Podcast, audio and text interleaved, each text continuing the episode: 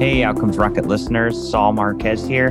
I get what a phenomenal asset a podcast could be for your business, and also how frustrating it is to navigate editing and production, monetization, and achieving the ROI you're looking for. Technical busy work shouldn't stop you from getting your genius into the world, though. You should be able to build your brand easily with a professional podcast that gets attention. A patched up podcast could ruin your business. Let us do the technical busy work behind the scenes while you share your genius on the mic and take the industry stage.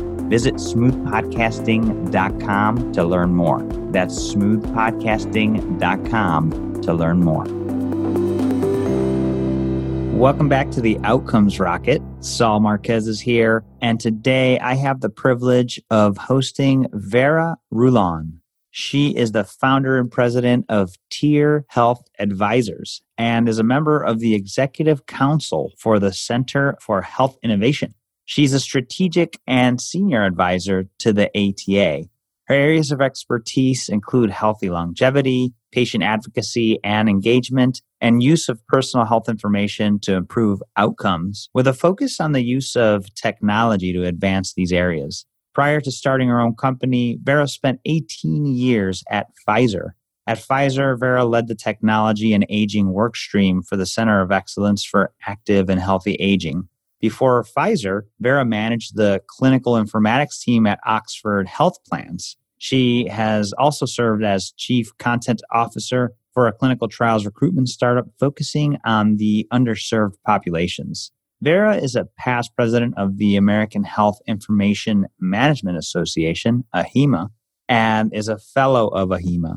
Vera is an active participant with the Society of Participatory Medicine, and she's also the recipient of AHIMA's Distinguished Member Award AHIMA Visionary Triumph Award, as was designated PharmaVoice 100 as a change agent. So I'm privileged to have her here on the podcast. Vera, thank you so much for being here.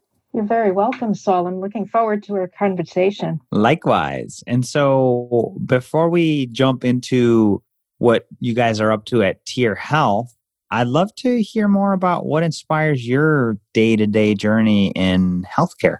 Absolutely. I love to talk about that because all my life I've always strived to help make a difference in the world, even if I can impact just one person. So I've been listening to people's personal stories and I try to find ways now to address some of concerns that people have. You know, on top of all of that, I'm also an artist and someone who had inspired me was Regina Holliday because she showed me that you can leverage all of your talents in different ways to help improve the healthcare system. I don't know if you're familiar with Regina's work, but she started the uh, you are. We had her on the podcast. Yeah. Oh, you did. Wonderful. Mm-hmm. Yes. I, uh, I'm also an artist for the Walking Gallery of Healthcare. Oh, so cool. Yeah. And that really wow. helped push me to figure out ways that I, in my own unique way, can help make a difference in transforming healthcare.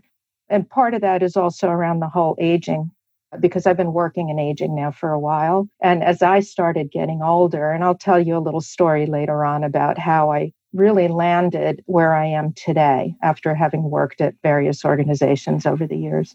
I love it. Yeah, you know, it's a good reminder, Vera, that we all have our uniquenesses and way of contributing. And it's important that we have confidence and faith that what we're doing is going to make an impact. And so you took the leap of faith, you were inspired, you've done a lot of things in the corporate side as well, but now you're on your own doing your own thing. So Tell us a little bit about Tir Health Advisors and what you guys are up to.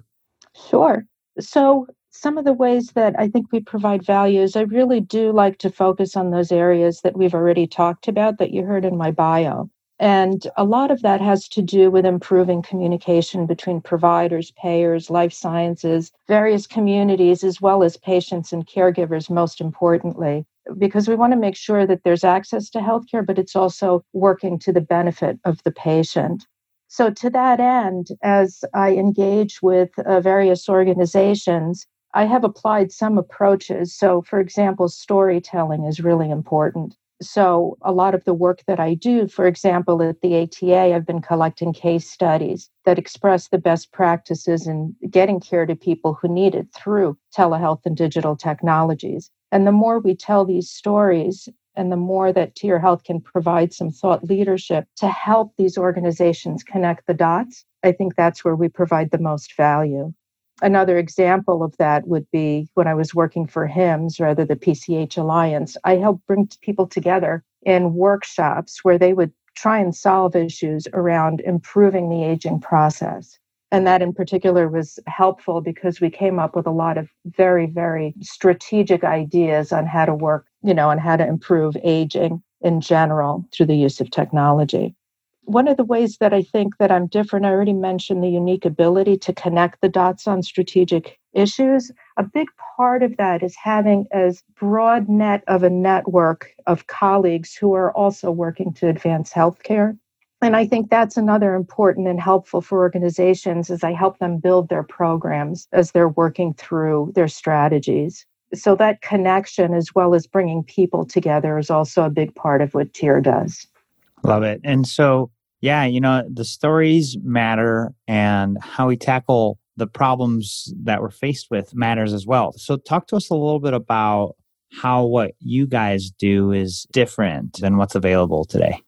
You know, I think several of the things I've mentioned, you know, connecting the dots on some strategies that they might have, especially with those patient and provider stories and areas of concern, as well as creating these communities. But I think what else Tir brings to the table is the vast experience in very different healthcare industries, from a background in payer mm-hmm. organizations to provider based organizations, from a skilled nursing facility straight through to acute care. And then, of course, working for a pharmaceutical company. That brings a whole nother dimension, I think, to looking at the whole healthcare ecosystem and be able to come up with very effective strategies for uh, clients. Yeah. And so who are you mainly working with now, Vera? And, and, you know, who are you guys looking to work with in the future?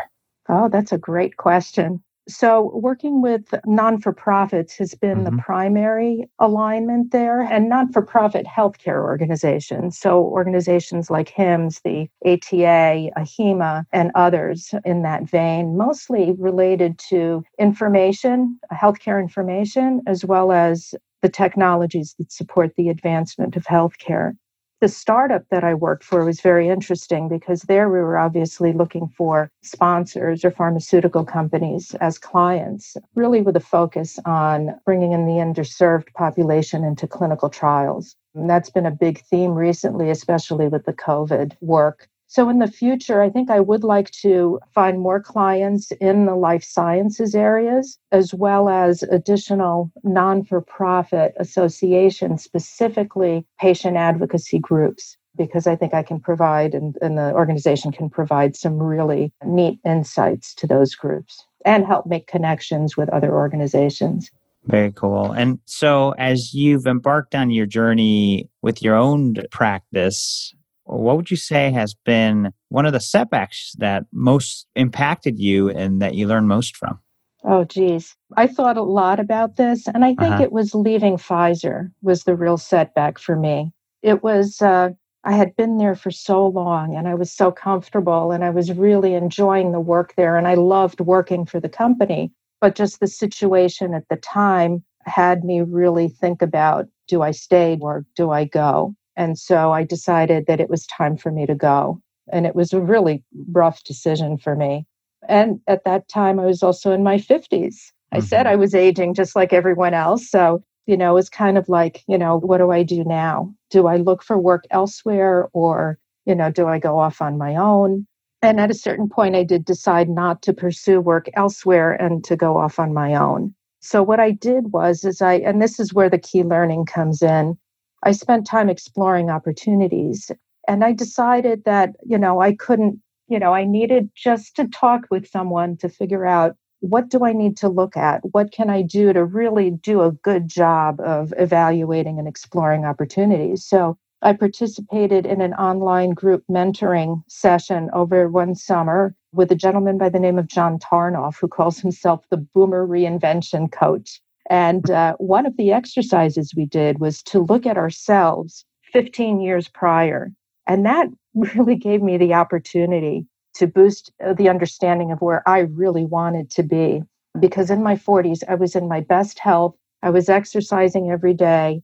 You know, work at Pfizer was terrific. I was serving on the board of AHIMA. It was a busy time, but it was also, it really gave me that boost to understand what I wanted to do. And that's another learning that became clear to me, you know, especially after going through that exercise and then spending time doing a lot of networking. I realized that uh, my reach and my impact would be more impactful outside of a large organization like Pfizer. While mm. the hmm. experience was excellent and really built the foundation for me, my voice could be heard better outside of a large bureaucratic organization. So what I did was is I started beefing up my volunteer efforts mm-hmm. at this point, and that included and I think that's where my love for non-for-profits really solidified because I felt like I could do more and be more impactful. Of course, there's a limit to how much you can spend volunteering versus getting paid work. So I was very yeah. targeted. So I selected organizations like the Society for Participatory Medicine, where there's an opportunity to make some significant differences there. And then I tried to keep that same vein of what my passions were, given now that I was out on my own, that I could be selective about the clients that I chose to work with. Hmm. So cool. Well, I think it's fantastic. And, you know, you make a move like that, it's never easy. Mm-hmm. And you certainly just did a, a nice job of identifying your strengths and where exactly you were going to make an impact. And so here you are. so awesome work. As you think about what makes you most excited today, what would you say that is? Oh my gosh, uh, definitely this whole digitization of healthcare. As I heard a term coined several years back called healthcare everywhere. And now with COVID, it's really coming to light in many respects. I mean, there's still a lot more to do, but to have access to healthcare wherever you happen to be makes me very excited. And also, this increased interest again, more to do, but there's an increased interest on focus on including patients and designing new healthcare delivery systems and addressing uh, patients' needs within the healthcare system, which I'm really happy to see, you know, providing access to your healthcare data, increasing interest in participatory medicine so that patients become really active in their own personal health. Well, I think that's great. And it's definitely exciting times as we look to get patients engaged in, you know, the way decisions are made at healthcare institutions. Having folks like you at the charge is certainly uh, so important. And so I want to commend you on your efforts. And so, with that, uh, you know, what call outs would you leave to the audience today? What closing thoughts would you want them to think about? Well, as I've mentioned, patient advocacy and inclusion is starting to become more and more the order of business, which is wonderful, but there's still an awful lot more to do. So I would ask people to keep listening and keep telling your own stories and help spread the word so we can address the issues that really matter both to providers and to patients. Vera, thank you. And and if the listeners wanted to get in touch or continue the conversation, what would you say the best place for them to do that is? Sure. Please uh, find me at Twitter. My handle is V R U L O N, V Rulon. My LinkedIn is great, and I do have a Tir Health Advisors LinkedIn page. As well, feel free to reach out to me via email at Vera, V E R A, at tirhealth, T I R H E A L T H dot net. Awesome, Vera. Well, listen, this has been a great discussion, and I certainly thank you and look forward to staying in touch. You're very welcome, Saul. Wonderful to speak with you. Hey everyone, Saul Marquez here. Have you launched your podcast already and discovered what a pain it could be to keep up with editing, production, show notes, transcripts, and operations? What if you could turn over the keys to your podcast busy work while you do the fun stuff like expanding your network and taking the industry stage? Let us edit your first episode for free so you can experience the freedom. Visit smoothpodcasting.com to learn more. That's smoothpodcasting.com to learn more.